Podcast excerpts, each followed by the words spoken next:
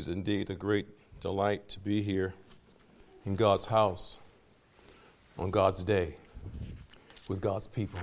Amen.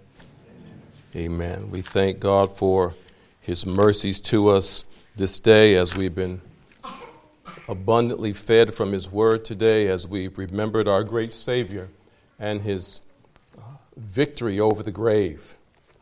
And so I'd like to call your attentions your attention this evening uh, back to that passage of Scripture that Pastor Devon read in our hearing this morning. So turn with me, if you will, to Luke chapter 24. Luke chapter 24.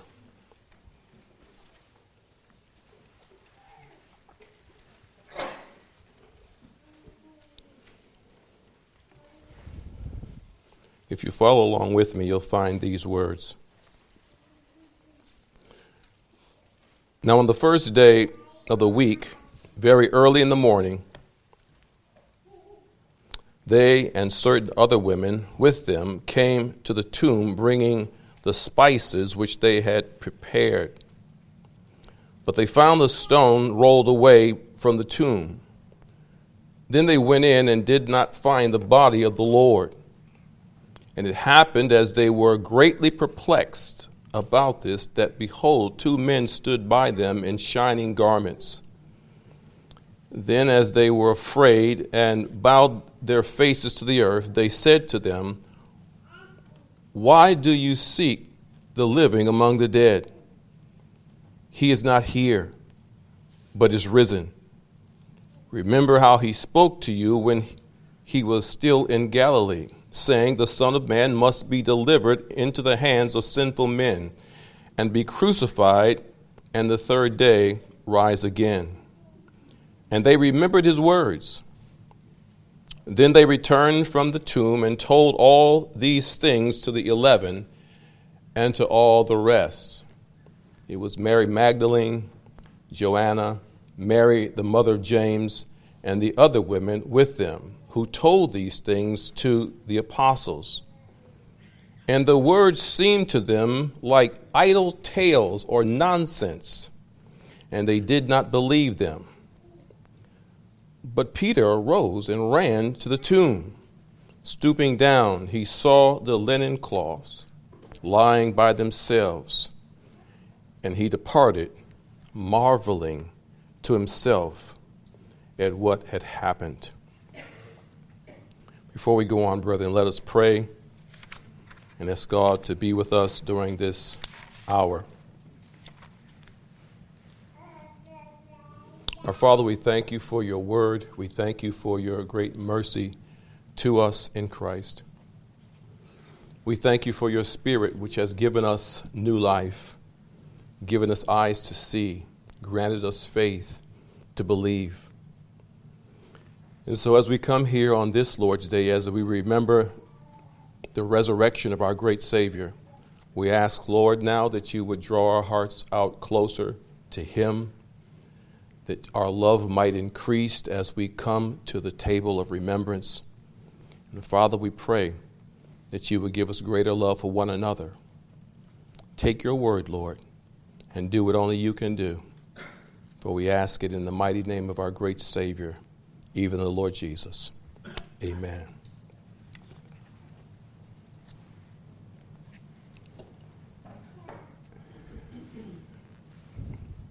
There are some things that we are familiar with because of our exposure to books in school, literature, and perhaps to movies. And one of the things that come across those different genres are things called flashbacks, sometimes called analepsis. And an analepsis is an interjected scene that takes the narrative back in time from the current point in the story. Flashbacks are often used to recount events that happened before the story's primary sequence of events to fill in crucial backstory. In the opposite direction, we have flash forwards. and they reveal the events that will occur in the future. But both flashback and flash forwards are used to cohere a story, to develop a character, or add structure to a narrative. In literature, an internal analepsis is a flashback to an earlier point in the narrative. An external analepsis is a flashback to a time before the narrative started. In film, flashbacks depict the subjective experience of a character by showing a memory of a previous event, and they are often used to resolve an enigma. In our text, we find here that Peter, after having listened to the report of the women who were at the tomb, in verse 12 says, he marveled to himself at what had happened. It was an enigma to Peter. It was mysterious, it was puzzling to him what he had seen. This is not the first time that he is caused to marvel. The same word is used in Matthew chapter 8 and is translated in some of your translations as amazed. You turn with me there to Matthew chapter 8, you'll find an account here that you're very familiar with. Matthew chapter 8, is the account of when Jesus was in the boat with his disciples. And at verse 23, we read these words Now, when he got into the boat, his disciples followed him, and suddenly a great tempest arose on the sea, so that the boat was covered with waves. But he was asleep. Then his disciples came to him and awoke him, saying, Lord, save us, for we are perishing. But he said to them, Why are you fearful, O ye of little faith? Then he arose and rebuked the winds and the sea, and they were, and there was a great calm. So the men, here's our word, marveled, saying, Who can this be that even the winds and the sea obey him? That's the New King James translation. It literally means, What sort of man is this? Or the King James says, What manner of man is this? they marveled at this, this, this Jesus who was in the boat with him, with them. They were no strangers to water. They were fishermen. They'd seen water and lots of water. No doubt they had seen water overflowing into their ships. But this account says they were afraid and they feared for their lives. They said, We are perishing. But when Jesus stood and calmed the winds and the waves, they were amazed. Even the wind and the waves obey him. This word is not only used by mere men, but the God man himself marveled and was amazed. If you look in Luke chapter 7, you'll see even our Lord being amazed. In Luke chapter 7, we read that account of the centurion who had a servant who was ill, and he sought our Lord Jesus that he might heal him. And his servant was ready to die. And the Bible goes on and tells us that this, this interaction, and the, and, and the man was a man of good character. He loved our nation, the scripture says and has built us a synagogue. But he told Jesus, You need not come to my house to cure, to cure my servant. He says, All you need to do is speak the word. This man understood something about who Jesus was. He knew Christ was the same one who said in the beginning, Let there be light. And there was light. And he says, All you need to do, Christ, is speak the word. You don't even need to come near my servant's body to heal him. And in verse 9 it says, When Jesus heard these things, he marveled at him. He was amazed and turned around and said to the crowd that followed him, I say to you, I have not found such great faith, not even in Israel, not even among the covenant people who had had the promises and had the recorded history of their forefathers and how God brought them out of Egypt and out of Egyptian bondage and through the wilderness. Those who had testimony of the faithfulness of God and the power of God had not faith like this centurion. And because so, our Lord even marveled at the Lord and his power. As we heard of this morning, power in Pastor Sean's message, point three, the power of this one who raises the dead. Our Lord was amazed, I say, and the centurion's faith was great. He didn't say, Lord, I believe, help my unbelief. No, he said, just speak the word and it will be done. You don't need to bother to come down. This is great faith.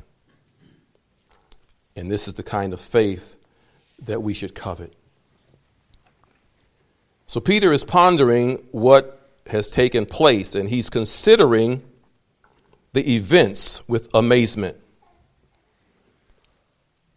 For initially, he had not believed the women's report. He and the other disciples thought what the women were saying was nonsense, was idle chatter. I resist the urge to bring some application, brethren, about listening to our wives and to the women. But Peter rose up and he ran. Was it because of curiosity? I don't know, but the Bible says he ran to see if those things were so. So now I'm going to interject this analepsis and take you back to a scene in Peter's history that may have gripped his mind as he departed the empty tomb. Perhaps he thought about the time when he, James, and John accompanied our Lord in the high mountain Matthew chapter 17. There our Lord was transfigured with Elijah and Moses. In Mark chapter 9, we read these words As they came down the mountain, he charged them, he ordered them to tell no one until the Son of Man had risen from the dead. Verse 10 said they were discussing that statement. Some translations say they they kept saying, they kept saying these things to one another and to themselves. They kept the matter to themselves. The New American Standard says they seized that statement that our Lord spoke to them. They took hold of it. Reminds us of the words of the apostle in Hebrews 2. Therefore, we must give the most the more earnest heed to the things that we have heard, lest we drift away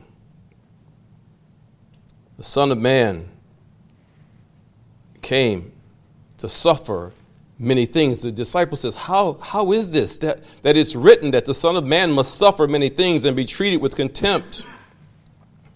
They did not understand what was going on and the words that they heard from our Lord.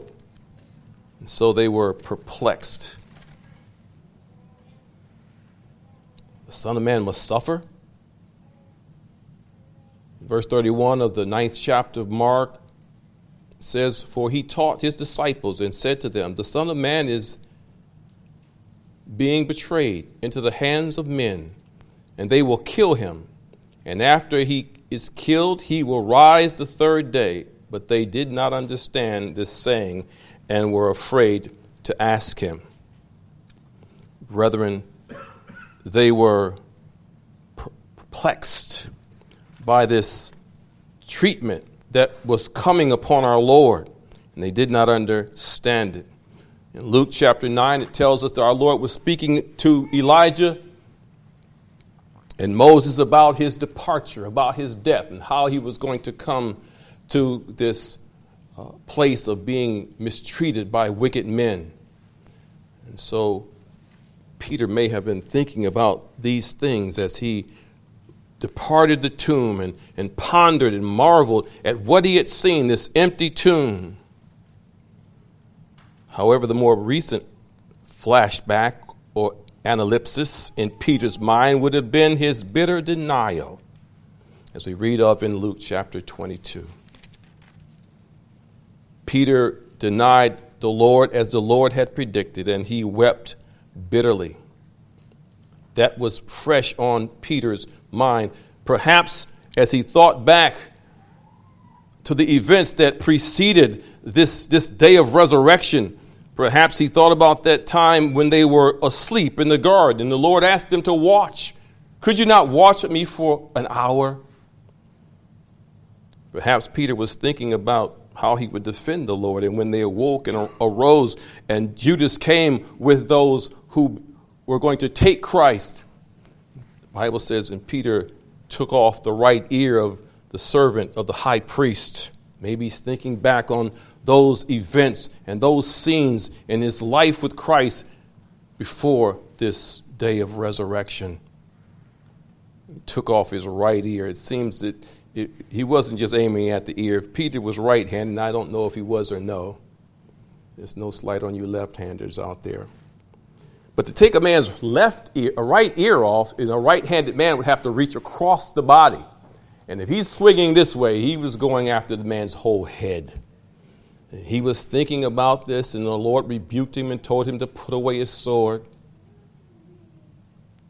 Peter's thinking about all these things, he's pondering.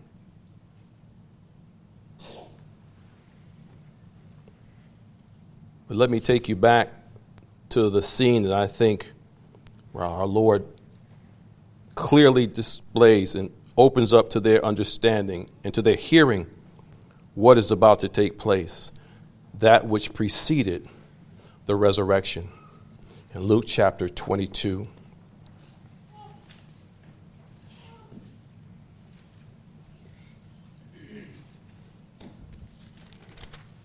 in Luke chapter 22.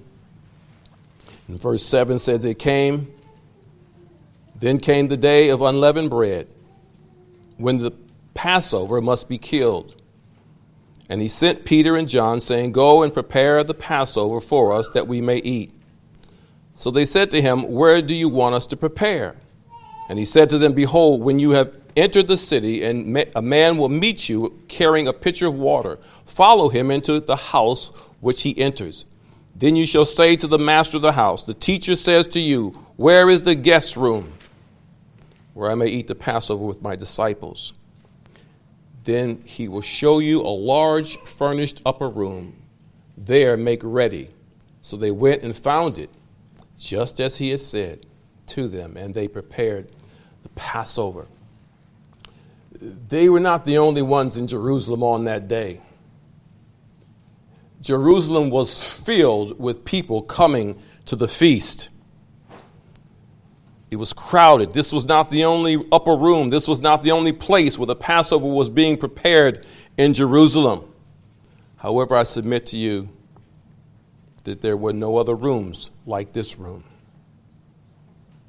There were no other words spoken in those other rooms where the Passover was being prepared and eaten, like the words that were spoken in this room. Verse 14. When the hour had come, he sat down, and the twelve apostles with him. Then he said to them, With fervent desire, I have desired to eat this Passover with you before I suffer. For I say to you, I will no longer eat of it until it is finished, or fulfilled rather, in the kingdom of God. Then he took the cup and gave it and gave thanks and said, Take this and divide it among yourselves. For I say to you, I will not drink of the fruit of the vine until the kingdom of God comes. And he looked and he took the bread and gave thanks and broke it and gave it to them and saying, This is my body, which is given for you. Do this in remembrance of me.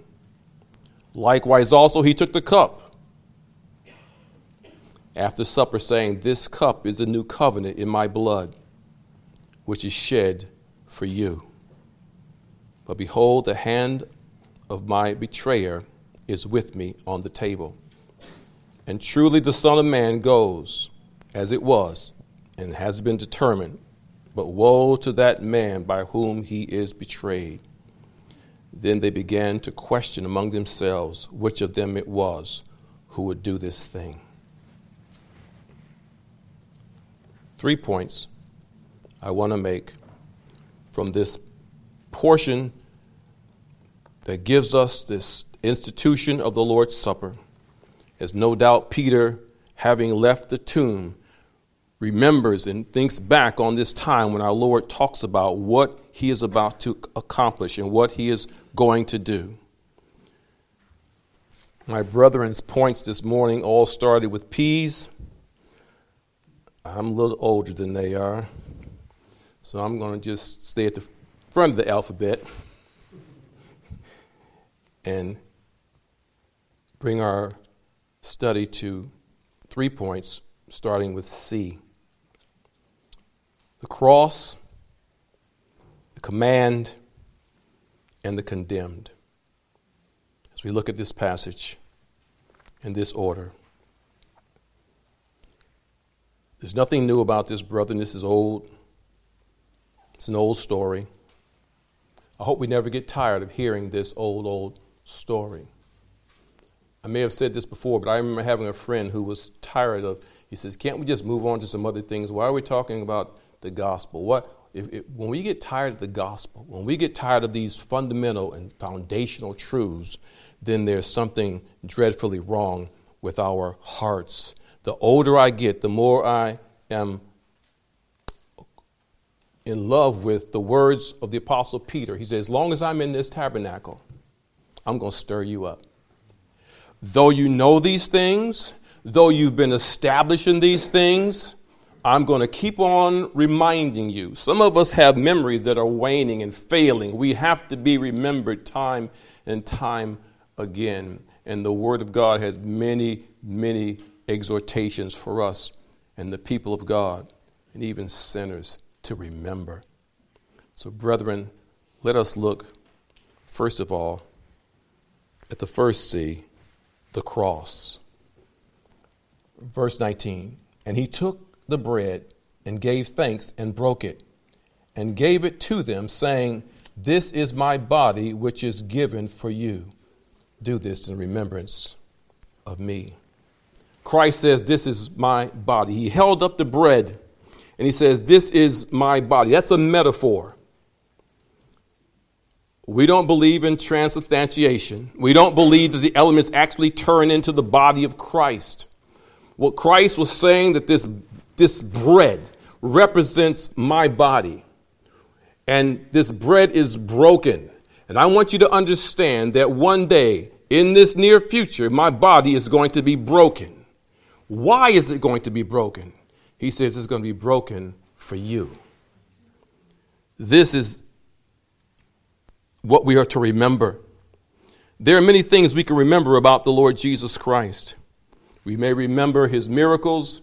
We may remember his, his profound teaching and, and shutting the mouths of the scribes and the Pharisees. There are many things in the scriptures that we can remember about Christ. But when the instituted supper was spoken by our Lord in this upper room, what he wanted them to remember was the fact that his body was going to be broken. And broken for them on a Roman gibbet. He would suffer at the hands of men and he would give his life. This is what we are to remember.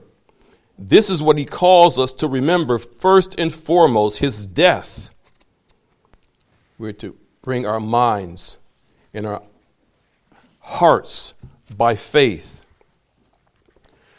to this one who shed his blood on Calvary. Listen to Bishop Ryle. We should notice, he says, for one thing, in these verses, that the principal object of the Lord's Supper was to remind Christians of Christ's death for sinners. It's not a sacrifice. The whole ordinance was meant to keep fresh in our memories the sacrifice of Christ on the cross and the satisfaction which that sacrifice made. It was a satisfactory, substitutionary giving of himself satisfied the demands of the law, And he lived the life that we couldn't live. And he died the death that the law demanded for sinners. Was he a sinner? By no means. He was holy, harmless, undefiled, and separate from sinners. But he was the sin bearer, and, and, and our sins were placed upon him. And he wants us to remember this. And, and in many churches, we find that not only do we speak these words, but we actually engrave those words on the table. This do in remembrance of me. Do what? Remember what? Remember that I shed my blood. I gave my life for you on Calvary's tree. You say, Ernest, that's, that's old hat. We, we know that. But sometimes our remembrance is, is all academic and sterile. Listen to a dear brother speaking of that very thing. Although we may think of remembering as primarily an activity of the mind, our process of remembering is not to be a mere academic or intellectual exercise. It is indeed that, but it is far more than that. It is to be remembering that grips the souls. We might observe, he says, a, a monument in the park or an exhibit in the, in the museum and say, I remember that from history class. And then simply move on to the next exhibit. We're not to remember Jesus' death that way. We are to remember him in a way that stirs us in the inner man to love our Savior more and moves us to serve him more wholeheartedly. We are to remember him the way American soldiers fighting in the Mexican American War would remember the Alamo, or a Marine fighting in the Pacific Theater during World War II would remember Pearl Harbor, would remember this exercise of faith we're to think of Christ by faith. This sacrament imparts grace to us, brethren. Christ's virtue comes to us by faith as we exercise faith on this thing. When we hold this bread in our hand, it's not simply the bread it was before, it was blessed at this table. But now it takes on a new significance. It's, it's a visible representation or it's a symbol to make us see with all of our faculties, all of our senses. We smell the bread, we see the bread, we feel the bread, we taste the bread. And so God engages our whole being, even our sight and our ears when we hear the word proclaimed about what this bread represents. It is Christ's body broken for you. This Remembrance, I say, is to point us to the cross, Christ's broken body. He shed his blood, he poured out his life's blood, the blood of the new covenant. In this blood, we have forgiveness. We have the forgiveness of our sin. How can we ever think about what we were, knowing what what we were deserved and not be moved in our souls by what Christ endured for us. Think on what Christ has done. Take those passages of Scripture and read all the things that he endured by the hands of evil men. It was by the determinate counsel and foreknowledge of God, but it was by the hands of wicked men that he was spat on and beaten and mocked for us. But that's not the deepest stroke that pierced him. The Father poured out his wrath, his eternal, his holy wrath upon his Son. That which unrepentant and unbelieving sinners will endure in hell for all eternity. Christ endured the torments that we deserve.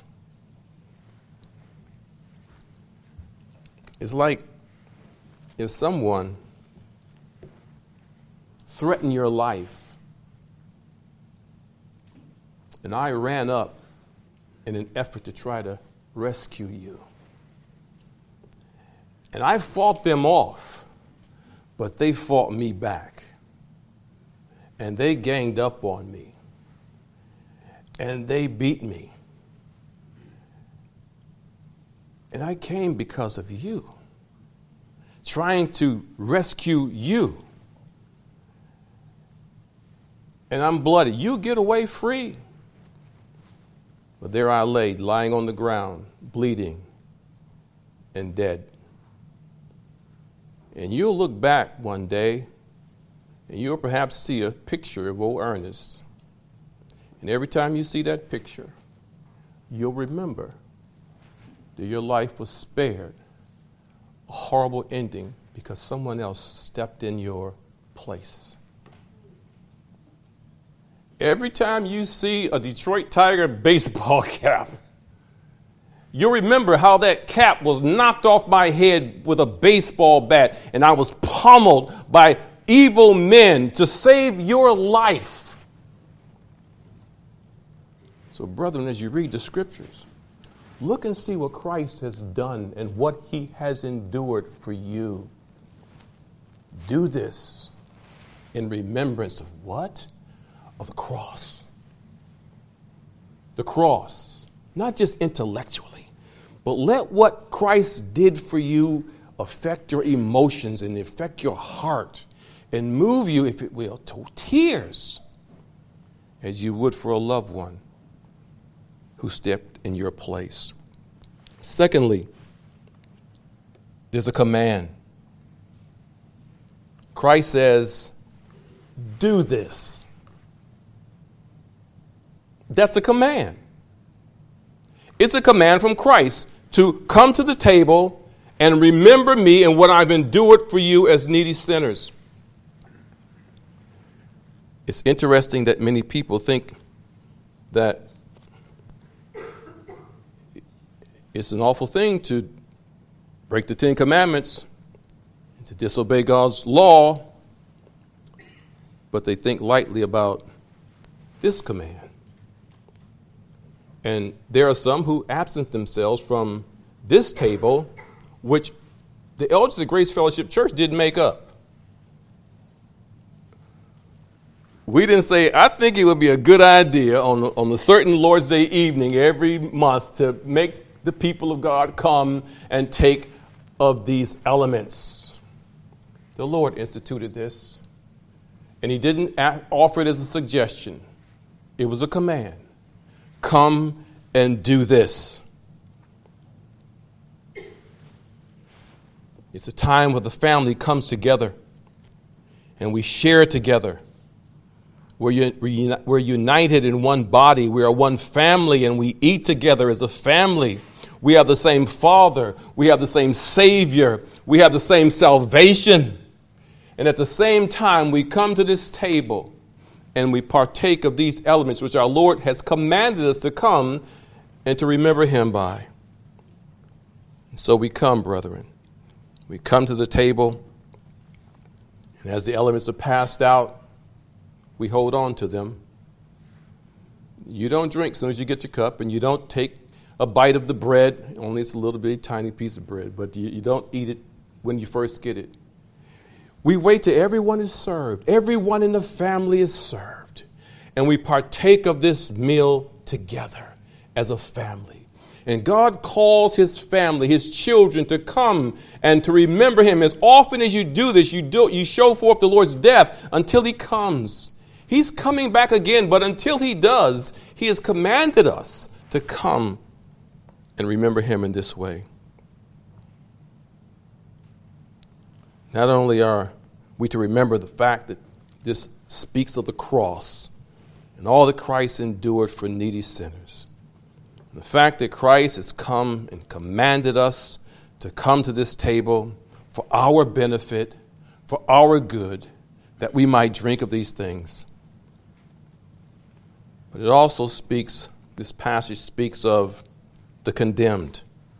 Look at verse 21. But behold, the hand of my betrayer is with me on the table. And truly the Son of Man goes, and it has been determined by woe. But woe to that man, he says, pardon me. But woe to that man by whom he is betrayed. In another place, it says, Our Lord says, it would have been better for that man had he never been born. That's a serious statement coming from the Lord of glory. It would have been better for this man who betrayed him to have never been born. But he was at the table. He was there in the upper room with the other disciples. But everyone who sat at the table was not a family member. They were not all holy. There was one there who was not. And it's true many times in churches. There are people who come to the Lord's table and they partake of this feast that is designed for the family of God, for the children of God, but they're not holy. They've not been washed in the blood. They've not come to this one who gave his life a ransom for many. Be careful about how we treat this table, how we come to this table. This one who betrayed our Lord, the Bible says Satan entered into him. He was under the sway of the evil one. He had not relinquished his sin. He was still holding on. He was still in bondage to his sin and his wickedness. Don't come to the table if you've not repented of your sins and believed on Christ. Or you'll be in the company of this one. This one who betrayed our Lord. This one who still held on to his sin. And we can make all kind of excuses about this sin and that sin. And I understand the fact that we're all still sinners in, in many ways, but we've been washed if we've trusted Christ in the blood of the Lamb. And we purpose and endeavor after new obedience. And we don't walk perfectly, but purposefully. We follow Christ and we walk with Him and we love Him. But there are some, just like this one, who are condemned who will experience the eternal wrath of a holy God because they've not believed on Christ. They've not believed on this one. So I ask you this, this evening if you don't partake of these elements, why not? Why not? There's nothing greater than what Christ has provided for sinners than this. You can get a large raise, you can have a large family, you can have excellent health. You name all the benefits that people clamor after and long for. There's no greater blessing than to have your sins forgiven. This is the, the covenant, of the new covenant in his blood. What are the blessings of the new covenant? Christ, the, the word God says that He will remember our sins no more. They are cast as far as the east is from the west. What is more grand and glorious than having your sins forgiven? There is nothing more glorious than that. So, as we come to the table, brethren, let us examine ourselves and make sure we're not like this one, this, this one who betrayed Christ, this one who held on to his sins. And when you're tempted to sin and hold on to those things which are contrary to God's law, remember, that's the place, that's the seat of condemnation. But there's no need to be condemned because Christ is a gracious Savior. He's a loving Savior. God is full of mercy and abundant in loving kindness. God delights in showing mercy. And so he says, Come. All that come to me, I will in no wise cast out. And so, brethren, we must come. This table is a discriminating table, it separates. It separates. There are only two kinds of people in this room those who believe and those who don't believe. There are only two kinds of people. You see, my parents believe, my uncle believes. I know some folks that don't believe, but I'm in the middle here somewhere. There is no middle. There is no middle. Either, you, either you're following Christ by faith, either you're walking in holiness, or you're walking in the flesh and you're fulfilling the desires of the flesh and you're walking in sin. Even though it's glazed over with religious talk and it's glazed over with a lot of theological knowledge, if you're walking in sin, the Bible says if, you, are walking in darkness, John's really blunt about this. If, you, if you're walking in darkness and you claim that you have fellowship with God, he says that's a lie. And so we examine ourselves. Am I walking with Christ? Am I obeying Christ? Am I making my every effort to obey all of his commands?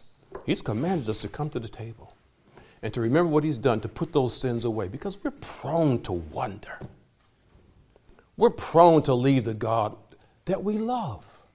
And so we need this reminder, brethren, as often as we do it, to remind us of the sacrifice that was made for us, to remind us that there's a cross that hung on Calvary, that that, that, that, that bore the body of our Lord. And He calls us to come and to remember Him and to feed on Him by faith that we might know the blessings of sins forgiven. Peter perhaps looked back as he pondered those things walking home all this has really come to pass, what our Lord has said would happen. He has been crucified. He has been beaten. He has been mocked. He's been judged. And he suffered an awful death, bearing shame and scoffing rude. In my place, condemned he stood. And he sealed my pardon with his blood. That's why we say hallelujah. What a Savior. Amen.